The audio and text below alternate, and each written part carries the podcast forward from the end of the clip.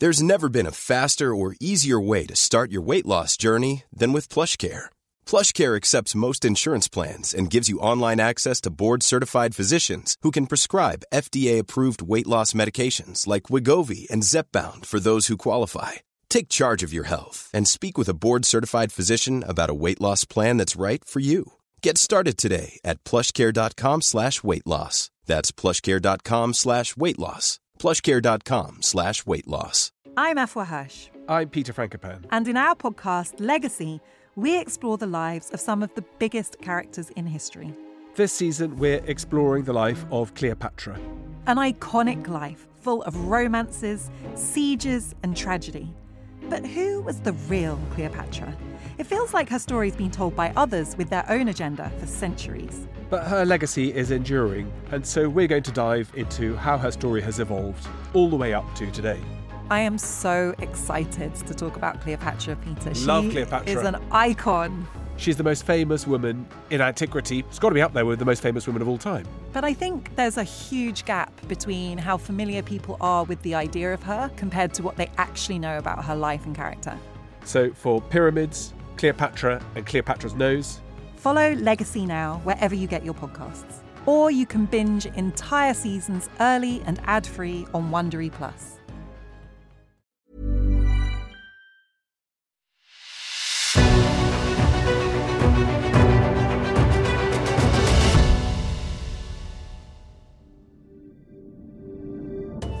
It's The Ancients on History Hit.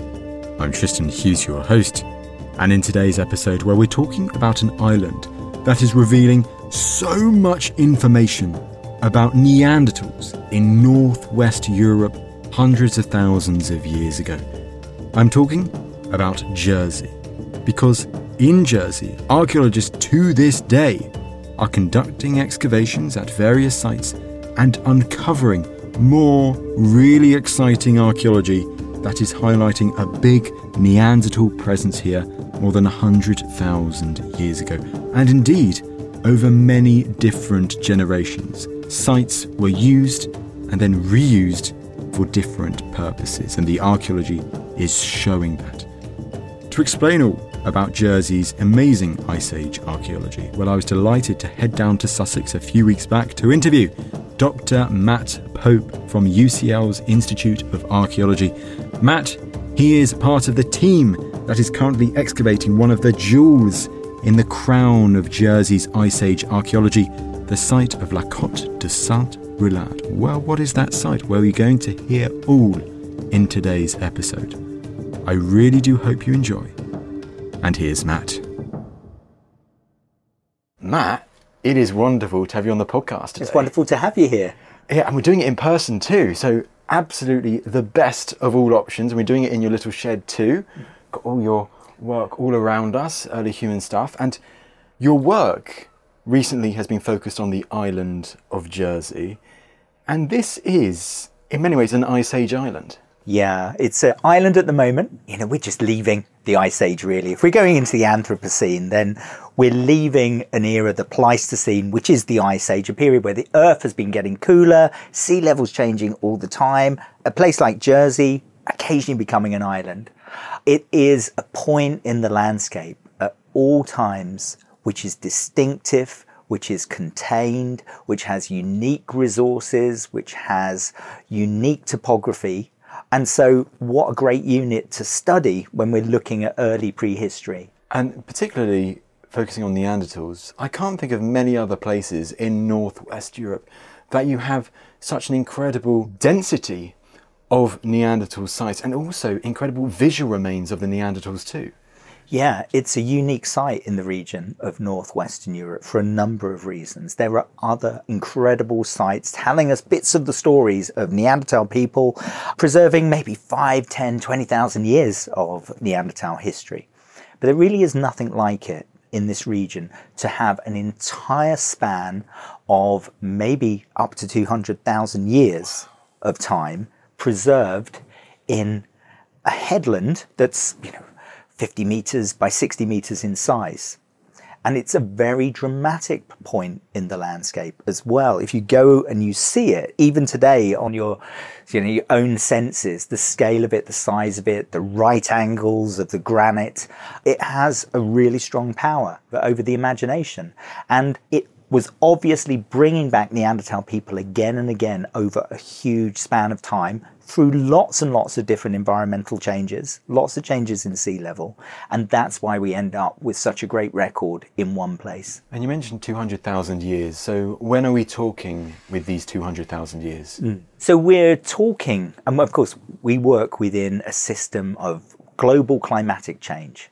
Cold periods, which can last, um, you know, as much as sort of 60, 70,000 years, where you're getting advance of the ice sheets. We generally call those glacials, and then shorter periods of maybe 10, 15, maximum 20,000 years when temperatures are warmer and sea levels are higher.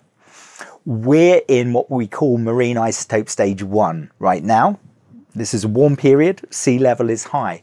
We're going back to marine isotope stage seven, maybe marine isotope stage eight this marine isotope stage 7 is a, a, warm period and the sea level is high about 220,000 years ago. Right. And when we're talking about Neanderthals at that time, if it's covering some 200,000 years, I'm guessing there are glacial periods in that time. So when we're envisaging Neanderthal occupation of Jersey, is it not one linear straight line? Do we think that they're there, then they leave, then they go back, then they leave? And is that what we're kind of thinking? Yeah, it's absolutely not a linear occupation. We've got over 13 different occupation levels at La Cotte, and some of them are in warm stages where the sea level is high, and others going to cold stages. And some of the levels, it's so cold, no one is here at all. It's, it's so cold, no one is anywhere in Northwest Europe. You might have Arctic fox around, you might have Arctic hare, that's about it. So we know this is a site that gets completely depopulated. In fact, the entire region gets depopulated. So then, when above these cold stages, we find more occupation of Neanderthal people, we know people have come back in, they've moved back into the landscape, and they found La Cotte again, and they re established occupation there. Now, we've got at least four or five hiatuses where no one is there at La Cotte. So you've got like a repeating experiment. Let's see what the Neanderthal people do now they come back and rediscover this site, which is really exciting. Most of the time, they do remarkably similar things. It's not radical changes, but incrementally, these changes build up over time. And we need to think of each population as being a separate culture, a separate population, maybe with some genetic affinity to whoever came before, but actually re-establishing, working out the logic of the landscape, working out the logic of the site, and doing their thing. Logic of the landscape, logic of the site. You mentioned La Cotte. We're going to get there very, very soon. But first of all, this seems important to really stress. Mm. Jersey at that time, today we think of it as an island. Mm. Big block of sea between that and mainland mm. France and mainland Britain. I'm guessing it wasn't an island back in Neanderthal times. No, we think it finally became an island around 120,000 years ago. That's during a warm period, MIS 5, when sea level is high, and whatever permanent land bridge with continental France existed, it was cut off at that point. Prior to that, it was a peninsula. It was a peninsula of France extending out from Normandy into the English Channel.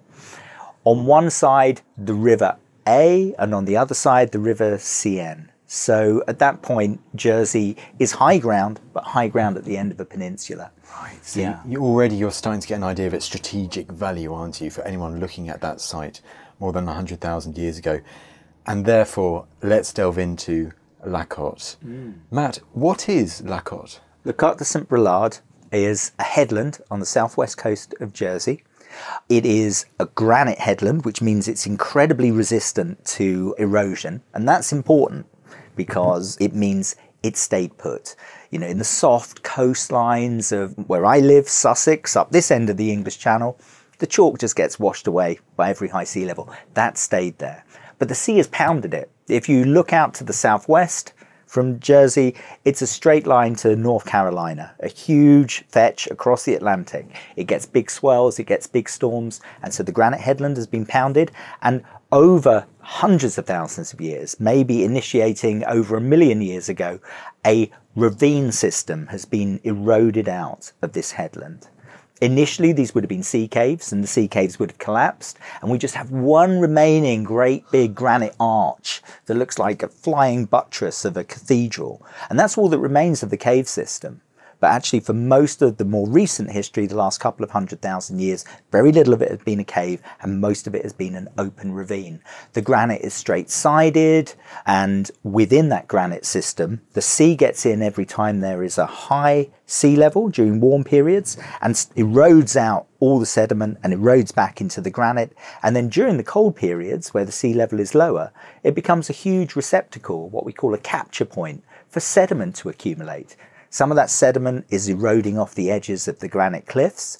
But the exciting thing for us is when things get really cold and the sea level is really low and gets exposed, you get prevailing northerly winds whipping up fine grained sediment off the exposed landscape of Britain and Northern Europe and Doggerland, blowing it up into the air and it falls down as dust that we call loess. It's just fine, dusty, dusty sediment. Now, in parts of the world, this can be tens of meters thick. In Eastern Europe, it can be, you know, easily in excess of 20 meters thick. In Jersey, it's five meters thick. And it preserves all of the different uh, warm periods and cold periods, and it's going in. Jersey is granite, and granite gives rise to acidic sediments which dissolve rock, but the loess is calcareous, and that means it can preserve bone. So where we get the loess, we get bone preserved. So when did people start clocking on? Did they start realizing that, hang on, we've got a really important prehistoric site right here? Hmm. Well, it's important to like contextualize that with when did science realize we had prehistoric artifacts and you know the plenty of indications before, but the ground zero for that discovery is 1859 and Joseph Prestwich and John Evans going and seeing Boucher de Perthes's finds in northern France, 1859, same year that Darwin's Origin of Species is published. Massive paradigm shift. Once stone artifacts have been recognized as having antiquity and belonging to extinct forms of humans, the scientific community, Europe and further afield, starts looking for these artifacts. Now, we know two years after that, two 16 year old boys, Samuel Dancaster and Joseph Sinel, two Jersey boys, discovered at another cave called La Cotte La Chèvre on the north of the island flint artifacts. They didn't recognize them as artifacts, they recognized there was flint there. And flint doesn't belong in Jersey. The nearest flint is either found on the seabed or it's found in France. Obviously, it made a bit of an impression, but by the time they became men and grown ups, of course, the scientific community knew that these flint artifacts had significance. And Samuel Dancaster was reminded of what they'd found at Le Chèvre when he was exploring La Cotte de Saint Brelade in 1881 and discovered stone artifacts eroding out there. At that point in time, the entire ravine system was full up with sediment, and th- these artifacts were just eroding out. So that was the point of discovery. But of course, in that discovery, they had the realization what they were seeing at Le Chèvre 20 years before was also artifacts. So in some ways, two Neanderthal cave sites were discovered on the same day in 1881. That realization. And then over the course of the 20th century and early 21st century, more and more archaeological work, I'm guessing, occurred at the site again and again and again, revealing more of this site's importance for ultimately what we now know as the Neanderthals. Yeah, it's a huge site and it's been excavated for a long period of time. Yeah, excavations in the 1910s, the 1930s, and then um, big excavations after the war by a Jesuit father called Christian Burdo, and then Charles McBurney, Professor McBurney of Cambridge, a big season campaign of excavations from 1961 to 1978. A few little investigations in 1982 by Paul Callow, and then nothing until 2010. And we start in 2010, but it's that realization that we are just the latest chapter in this story that goes back to 1881. These groups of researchers who are coming in different ways and different times, each telling their bit of the story with the techniques that they have, with the resources they have. We are not going to finish this job. But I think we have the very conscious realization there will be others coming after us. This will continue on. You could continue digging the site for another couple of hundred years. The reason I wanted to cover all of that, first of all, was all about the original almost interpretation of what La Cotte was. Hmm. Because what was this original interpretation pre 2010 as to what this site was, what it was used for by these Neanderthals? Well, of course, that changed a little bit through the 20th century. But if we look at the first serious campaign carried out by a learned society that's based in Jersey 150 years ago, it was formed, 1873, they carried out what they considered to be scientific excavations at the time. They were using quarrymen to remove the first sediment. And I mentioned the arch that now sits as this big exposed uh, structure, but at that point the arch was completely full of sediment. At that point, the interpretation was quite simple. They thought they had a cave and they thought that in the cave, when they came across combusted material, charcoal, and burnt bone with stone artifacts, they had the habitation site of what they would have called back then prehistoric man. They then, in 2010, found teeth, 13 teeth in one little area, and those teeth were taken to London and they were looked at in London by um, Arthur Keith and others, the same little scientific group that at the same time were about to be looking at the Piltdown material. So, you know, there's a lot of crossover there. And it's an important story because Jersey has these scientific networks with France and Britain. And it was clearly identified as these teeth are having Neanderthal affinities at that point in time. So Neanderthal anatomical remains were well studied and been known for you know uh, 50 years or more at that point in time. So it's quite clear the distinctive roots of these teeth looked Neanderthal. In fact, it was at that moment that they suggested giving the name taurodontism to the the root structure, these big, chunky, fused roots. So the La Cotte teeth played a part in describing part of the anatomy of Neanderthal people. So at that point, it was clear Neanderthal people were living there, they were making fires, there were two occupation levels. It was considered to be relatively simple. It was a cave site, and maybe they were burying their dead there as well. If we move forward later in time, the full size of the site becomes apparent. The fact that it isn't just under the arch, the rest of the ravine system has archaeology. In fact, under the arch itself, it goes down another 10 meters. Wow. And the key moment for us really is 1939 and a geologist called Frederick Zeuner, who was effectively a refugee from Germany. He left Germany and he got refuge within the scientific community in London and Britain. And he was studying sea level change. And Cotte was a great place to go there. They had beach material, there's raised beaches in Jersey. He spent a day just digging a couple of test pits in one corner of the site, whilst the Societe were digging in another part. And he said, You know, you've got a lower level here. And it's also got archaeology in. And when they looked at it, the artifacts were different, of a different character, and they realized there was an entire different suite of deposits. They were about to dig it, and then the following year, the Germans invaded. And of course, Jersey has this occupation by the Nazis and absolutely stops any research happening at all. By the time the islands are liberated, two of the three main leaders of the original excavations are sadly dead, and the excavations continue on in that place that Frederick Zeuner pointed them to go. And that's where the story of the late 20th century and Charles McBurney's excavations begin, and we find an older set of deposits deeper in time that changes our understanding of how the site was used. And what is that new understanding? Is this when we do get to the game driving theory? Yeah, so it, the game drives are definitely part of that. Um, this is where we get into a set of older deposits. The little cave occupation that they discovered in 1911 probably dates to the last maybe 20 or 30,000 years of Neanderthal time on this planet. So maybe somewhere from 70, 80,000 years ago through to 40,000 years ago. These older deposits are older than 120,000. So it's an entire different cold stage. It's an entire different world in terms of Neanderthal evolution. And what you have there is 10 further occupation levels with some hiatuses. Most of the time, it's just mass occupation, mass discard of artifacts. Maybe up to 40,000 were found in the later deposits. It's over 100,000 artifacts, and it's just a mass. And amongst it, two layers, maybe three, but it didn't preserve very well, but definitely two layers in which large heaps of mammoth and woolly rhinoceros bone were found. But it's important before we talk about the bone heaps that they are only two of eight to ten different levels. So they are particular behaviors that occur at two separate points in time where bone is accumulated. So is that something also very important to stress with La Cotte site that almost giving it one function over these many, many, well, more than one hundred thousand years of prehistory is incorrect because you have all of those different occupational layers. And so at different times, this place that people are coming back to again and again and Yeah. again could be used for different purposes. Absolutely. And that is the way you conceptually have to think about it. You have to think about it as a whole series of stacked, if you like, sites. The term site is quite problematic anyway, but occupation episodes, periods of settlement across a very big time span with gaps in between.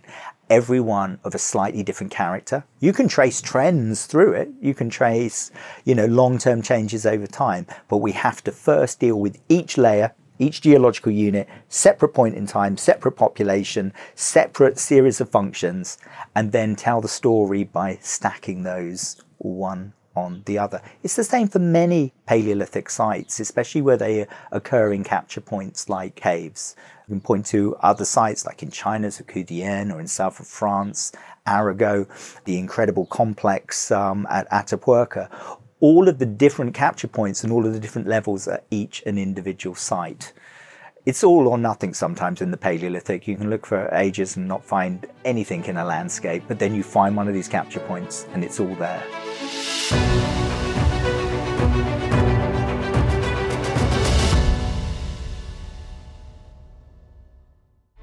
I'm James Patton Rogers, a war historian, advisor to the UN and NATO, and host of the Warfare podcast from History Hit. Join me twice a week, every week, as we look at the conflicts that have defined our past and the ones shaping our future. We talk to award winning journalists, ISIS, this peculiar strain that we all came to know very well in the mid 2010s, really got its start because of the US invasion of Iraq. We hear from the people who were actually there. The Sudanese have been incredible. They have managed to get supplies to people, to individuals who are suffering. And we learn from the remarkable historians shining a light on forgotten histories. For the most part, the millions of people who were taken to those camps were immediately murdered. Auschwitz combined the functions of death camp and concentration camp and slave labour. Join us on the Warfare podcast from History Hit twice a week, every week, wherever you get your podcasts.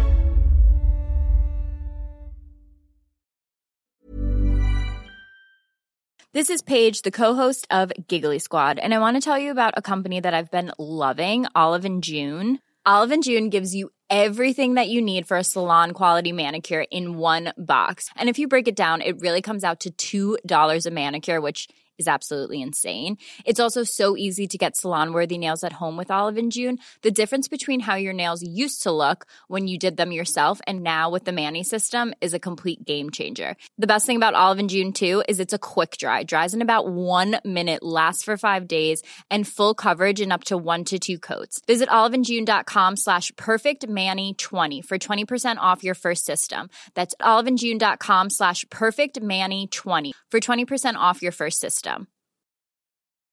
Many of us have those stubborn pounds that seem impossible to lose, no matter how good we eat or how hard we work out. My solution is PlushCare. PlushCare is a leading telehealth provider with doctors who are there for you day and night to partner with you in your weight loss journey. They can prescribe FDA-approved weight loss medications like Wegovy and Zepbound for those who qualify. Plus, they accept most insurance plans. To get started, visit plushcare.com slash weight loss. That's plushcare.com slash weight loss. I'm Afua Hirsch, I'm Peter Frankopan. and in our podcast, Legacy, we explore the lives of some of the biggest characters in history. This season, we're exploring the life of Cleopatra. An iconic life full of romances, sieges, and tragedy. But who was the real Cleopatra? It feels like her story's been told by others with their own agenda for centuries. But her legacy is enduring, and so we're going to dive into how her story has evolved all the way up to today. I am so excited to talk about Cleopatra, Peter. She Love Cleopatra. is an icon. She's the most famous woman in antiquity. It's got to be up there with the most famous women of all time. But I think there's a huge gap between how familiar people are with the idea of her compared to what they actually know about her life and character. So for pyramids, Cleopatra, and Cleopatra's nose, Follow Legacy now wherever you get your podcasts. Or you can binge entire seasons early and ad-free on Wondery Plus.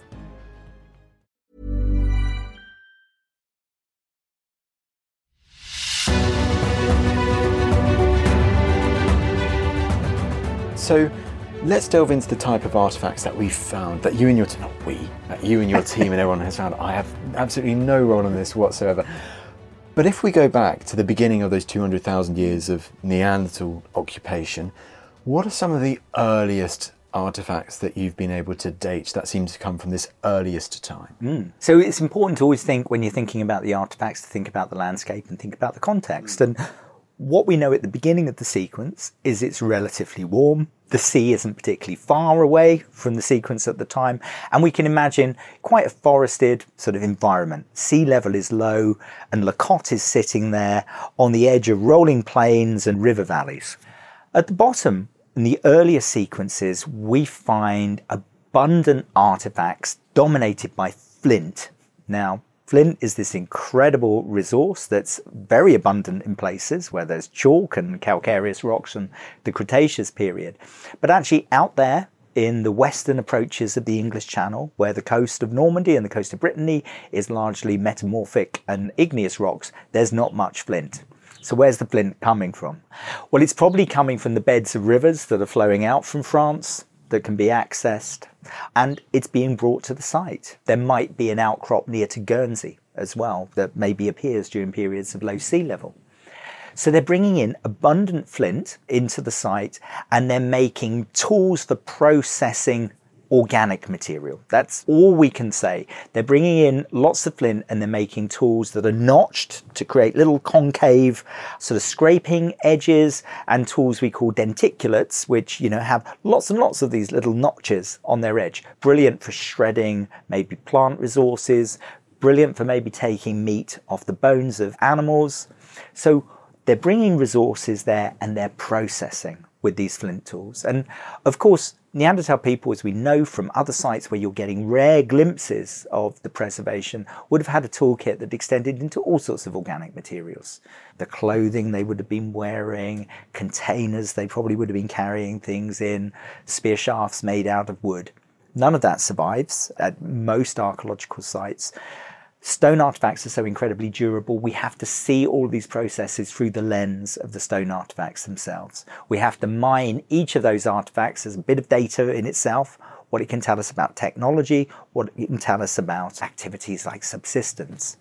And what it tells us is the site is a place not at the beginning for primary butchery, there's not lots of knives, there's lots of processing tools. So they're either bringing in bits of carcasses to, to remove the last bits of meat and uh, do things like extract marrow, um, almost certainly doing that, but also probably bringing in other organic material. And they're doing this in a relatively warm, benign environment, Neanderthal people in fully temperate conditions, getting access to Great Flint. They seem com- in complete command of their environment. So that's how the story begins. But this is an interglacial long time ago. And then, of course, the climate begins to deteriorate.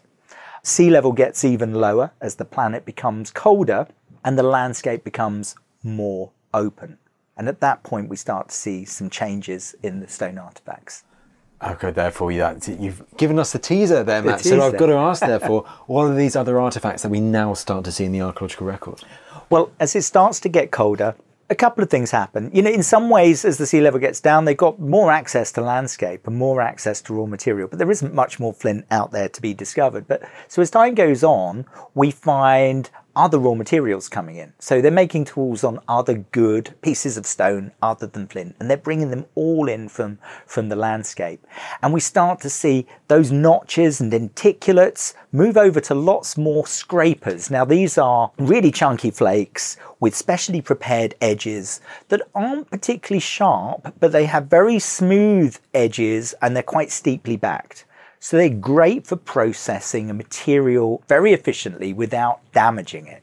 Now, we haven't got use-wear from these tools. They've been too stained by the sediment to give us a really clear indication what they're being used for. Our assumption is there's a lot of things like processing hides and skins going on, which is a bit of a change in emphasis from maybe processing vegetable remains, processing you know plant foods. Lots of hide preparation. We also start to get some large cutting tools coming in. Now, large cutting tools is our kind of a technical term for something we colloquially call hand axes.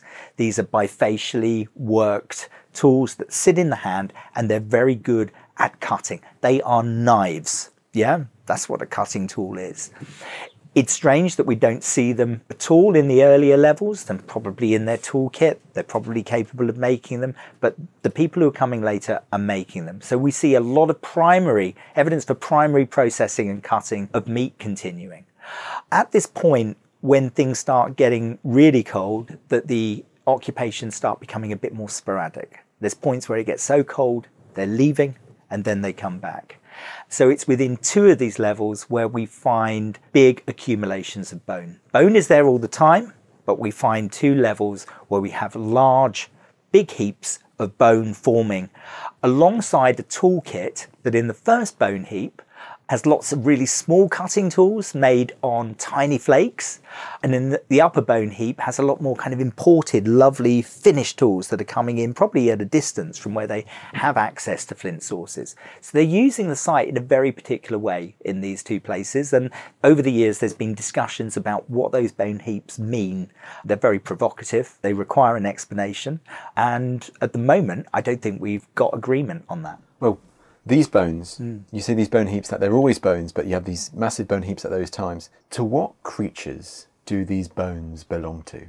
So, yeah, in the two bone heaps, the predominant animal in both bone heaps is woolly mammoth, so Mammuthus primigenius. And alongside it, there is also the bones of woolly rhinoceros as well. There's a little bit of horse, there's a little bit of bear, there's a little bit of Arctic fox, but this is incidental. The main bulk of this is woolly mammoth and woolly rhinoceros. So megafauna, extinct megafauna. Large bone elements in the lower bone heap, lots of mammoth skulls. Nine mammoth skulls make its way into to the bone heaps. The pelvises of mammoths and their tusks, mammoth ribs. In the upper bone heap, less skulls, but we've got you know plenty of pelvises, lots of shoulder blades, and on the top of the upper bone heap, three woolly rhinoceros skulls appear to have been placed. So these are big bone elements. The mammoths themselves are relatively small, you know, not standing much more than two meters at head height, you know, and that's the that's the adult. So there's a reason why they're probably becoming smaller. Maybe it's resources, maybe it's uh, overpredation, maybe it's being on an island, but still, notwithstanding, these would have been extremely distinctive and impressive sculptures made out of the bone of megafauna.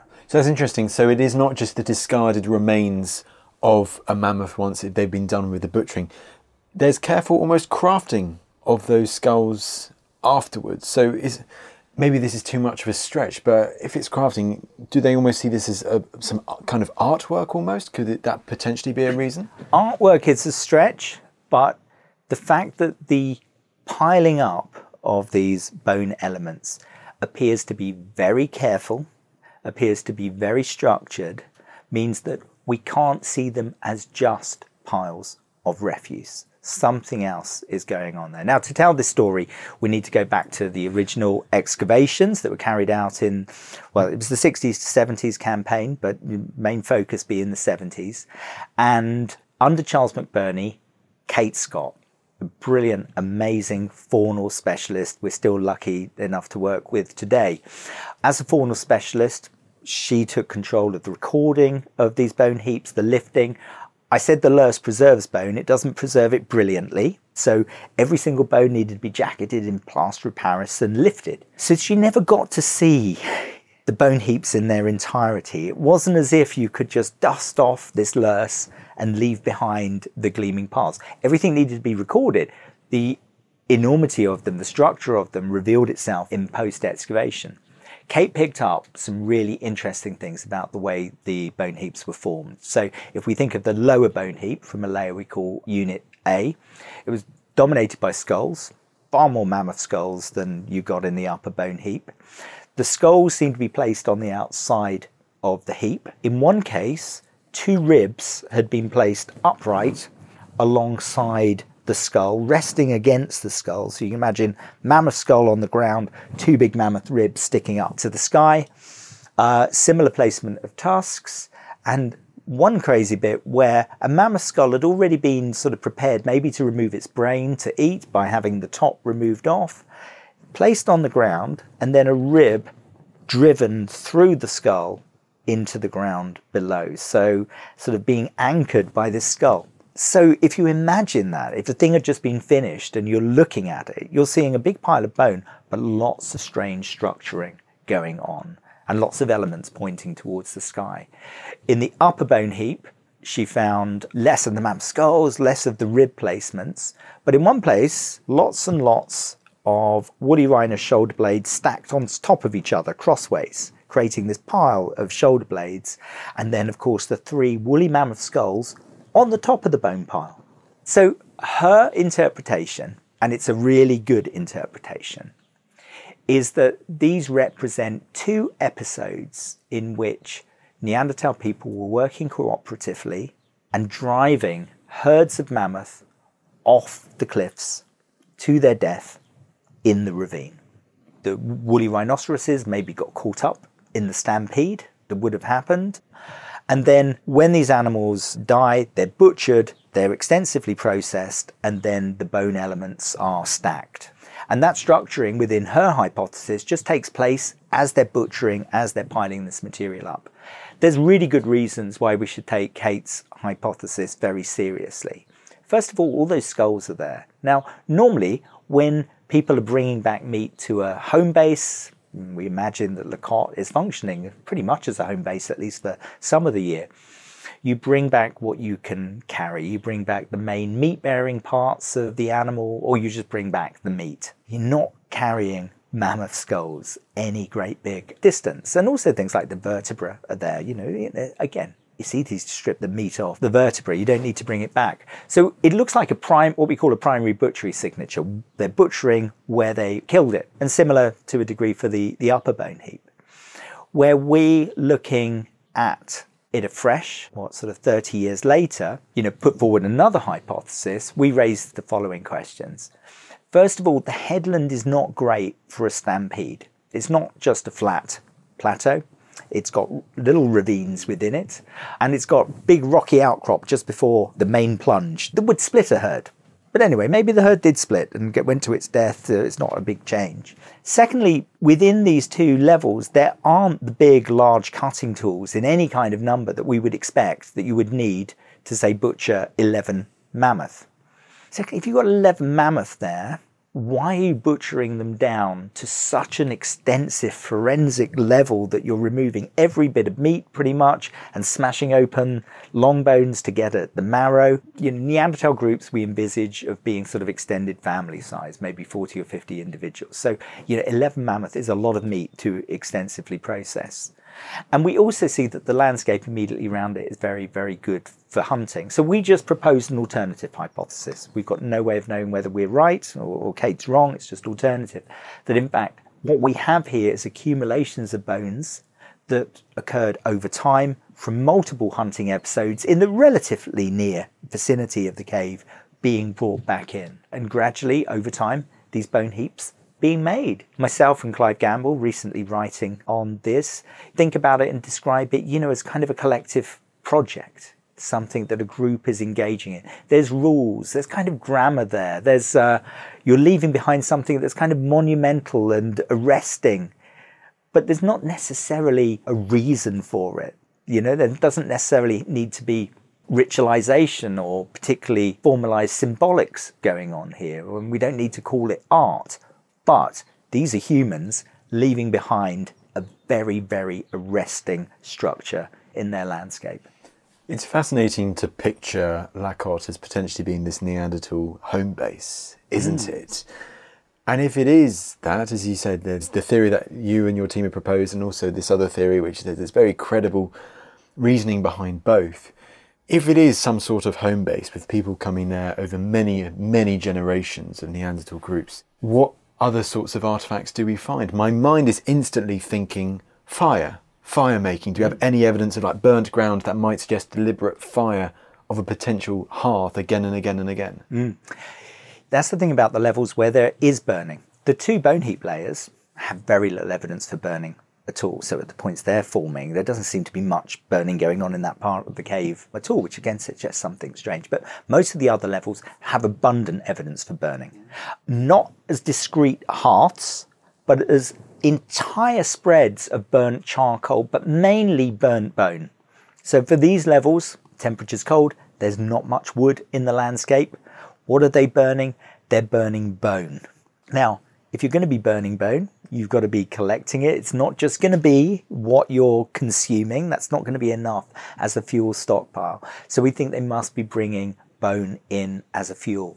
And if the landscape around there is being used regularly for hunting, you can imagine what you leave from a mammoth carcass. There's going to be a lot there, but over a few months or a year, as scavengers take everything else, it's eventually going to strip it, and that landscape is going to have these like shipwrecks of, of mammoth, which are being pretty stripped, and then you can take what's left back, break it up, and burn it. So you end up with layers there that just look like cat litter, and that cat litter is combusted bone. Huge amounts of it. So much so that it's forming the very geological deposit the artifacts are preserved in. So the fact we're not getting discrete hearths is probably down to one or two things. Either the cold temperature conditions, which are creating freezing and thawing in the sediments, are kind of dispersing them, or they're kind of dispersing their own hearths and disturbing their own hearths themselves because of the abundance. But it would create a great, well drained substrate to live on, all this burnt bone. Absolutely. I can ask so many questions, but we'll keep moving on. Yeah. If we go to, let's say, the later Neanderthals at the site, so let's say roughly within the last 100,000 yeah. years, what sorts of artifacts are we finding from these later occupational layers? And is there much difference between the earlier occupational layers? Mm. The differences are not hugely remarkable. They're not a leap in terms of, of technology. We're still dealing with what we call a basic Middle Paleolithic toolkit. So, we are seeing everything made at that point on cores, which have been carefully prepared to remove these blanks that we went through a technique we call Levallois technique, where you remove a blank of a predetermined size and shape. So at that point, they have a, a very sophisticated way of working the cores to produce products that are very, very useful. But what we do see in the later deposits is far more use of that technique and far more I, said originally flint was kind of declining through the older deposits. Well, flint comes back with a bang.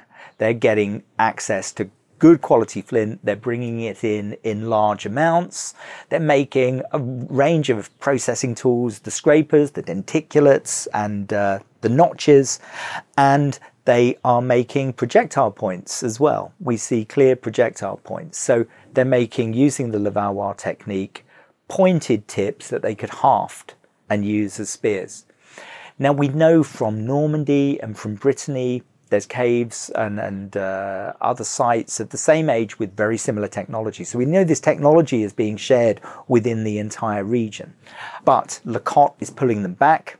We've got at least two episodes there in the later period. We don't know their dates yet, but we're pretty sure one is less than 47,000 years ago. So we're getting to the end of when Neanderthal people are on the planet. What we don't see is any innovation to what we call initial upper Paleolithic deposits. We're not finding small backed bladelets. We're not finding you know, composite toolkits where you might make a, an armature using lots of different flint elements. It's really classic Middle Paleolithic archaeology. There's a little link. You know, these populations are separated in time by tens of thousands of years. But at La Cotte, because they are on the edge of where they can get access to good flint, their stuff imported. They make use of local raw materials, but they've got a trick, and this is a trick about recycling flakes, taking the little bits of discarded waste material that on another site might not be used at all, and using them as little cutting tools and taking resharpening flakes off the edge to make that little flake that you're holding even sharper. Now, you don't really find that in most of Middle Paleolithic Europe. You do find it at Cotte, and you find it again and again as they almost rediscover the same recycling tips to extend their range, extend the use of flint. It's a constant preoccupation to them. How can we keep reusing these tools? The great wealth and diversity of artifacts that you've discovered so far at La Cotte, it's it is such an extraordinary site. It's almost like the jewel in the crown of Neanderthal archaeology in Jersey, in northwest Europe. I mean, how many artifacts have been discovered so far, and how much is there still to do? Yeah. The McBurney excavations found over 100,000 artifacts altogether, and that's artifacts, you know, greater than a centimetre in size. Smaller stuff was just sort of uh, packaged up. We think in the 1910s, 40,000 artifacts were found. Unfortunately, only about 10% of those remain. They were lost um, during the war, lot, along with a lot of records. And then, you know, a similar amount was found by Burdo in the 1950s. So let's say we've got 200,000 artifacts, all currently curated by Jersey Heritage, kept in Jersey Museum and available for study. Only about 40% of the sediment that was originally there has been excavated. So there is a location that we know of where you know there are still hundreds of thousands of artifacts in situ within their geological context waiting to be discovered. There are more known Middle Paleolithic artifacts from to St. Brelade than the rest of the British Isles put together. You know, these are superlatives, you know, they, but it's really down to the persistence of that place, the fact that the granite keeps it so safe, and the fact that, as we said at the beginning, Neanderthal people keep on coming back to it keep on coming back and back. And I feel as we wrap up now, one other thing to mention La Cotte, it's this amazing place for it. But Jersey, as an island, as an Ice Age island almost, has not just one Neanderthal site. There are many others, and you are learning, you and your team are learning more about these sites, more and more about them every year. Yeah. So we began the project in 2010, and it was a project to look at the entire prehistory of the island, with La Cotte just being part of it. We have the cave that I described at the beginning, Le Cotte Le Chèvre, on the north coast. That's currently being studied by Dr. J.C. Mills of our team, who is, is working on that. The Upper Paleolithic site of Les Varines, being led by Chantal Conneller and Ed Blinkhorn but then lots and lots of other fine spots around the island, which we are investigating one by one and trying to understand. The island is undergoing, you know, rapid transformation with every tide. Every high tide brings erosion. The whole focus at La Cotte at the moment is to protect it from erosion, with Jersey Heritage investing hugely in protecting the site and our ongoing excavations about stabilizing the site. Now, all that incredible investment is going in to protect La Cotte, but the rest of the island is wild and the rest of the island is undergoing erosion and that allows for discovery. So what we're finding now around the coast is there are lots of locations where under the beach, just on the edge of the sea, at low tide, there are ice age deposits exposed. And those ice age deposits contain ice age artifacts, almost exclusively Middle Paleolithic. So you have a preserved entire ice age landscape. It's important for us because when Becky Scott published the non game drive hypothesis, we suggested it was that landscape out there that was where the hunting was taking place, that was being used. The stuff was just coming back to La Cotte. We didn't think we'd be able to test it particularly because it was all under the sea. But our recognition now that at low tide you can just walk through that landscape is now offering us a chance to go and test that hypothesis that the hunting grounds are out there beneath the sea, and La Cotte is the place that everything is coming back to. And so, Matt, what are you and your team looking at now at La Cotte? What's the plan ahead? Plan ahead at the moment is we're just bringing to a close all the publication of our recent research with a book coming out next month. We're going back into the field at La Cotte in July through Jersey Heritage funded excavations aimed to investigate a new part of the site that's never been looked at before, the West Ravine, see what's there and protect it from the sea. But really, it was um, the publication of the, the paper showing that the Neanderthal teeth have shared ancestry, have features of both Homo sapiens and Neanderthal people that is really setting up our new research questions. So Matt Skinner and Tim Compton have done this amazing analysis of the teeth, showed that they're not classic Neanderthal at all. We know roughly their age, less than 47,000 years, so they're right at the end. So we've got to go back to the site, back to the archives, back to scientifically working on all of the fauna found with it to get as much as we can out of the archive to understand this unique population of humans from Jersey. So, this is fascinating. This is that time period when Homo sapiens are living at the same time as Neanderthal people in this part of the world. It's a really fascinating period of prehistory. It is, and it's getting more and more fascinating. We just found out recently from uh, further south in France that there's an incursion of Homo sapiens around 52,000 years ago. It's a complex story, and we're only really just getting a grip on how complex the interaction between Neanderthal people and Homo sapien people really was. Well, Matt, good luck with all of that. This has been fantastic, and that book, as you mentioned, is coming out next month. It just goes for me to say thank you so much for taking the time to come on the podcast today. Thank you very much. Well, there you go. There was Dr. Matt Pope talking all things Neanderthals and Jersey's incredible Ice Age archaeology, particularly highlighting the site of La Cotte de Saint Brelade. If ever you do get the chance, do visit Jersey, do see its incredible sites, and have a look at this archaeology that is being uncovered. It is revealing more about Neanderthals in this area of the world and how important this part of Western Europe was for these communities living tens, sometimes hundreds of thousands of years ago. Anyway, last things from me, you know what I'm going to say, but if you have been enjoying the Ancients recently and you want to help us out, well, you know what you can do. You can leave us a lovely rating on Apple Podcasts, on Spotify, wherever you get your podcast from. It really helps us as we continue to grow the podcast and to share these amazing stories from our distant past with you and with as many people as possible.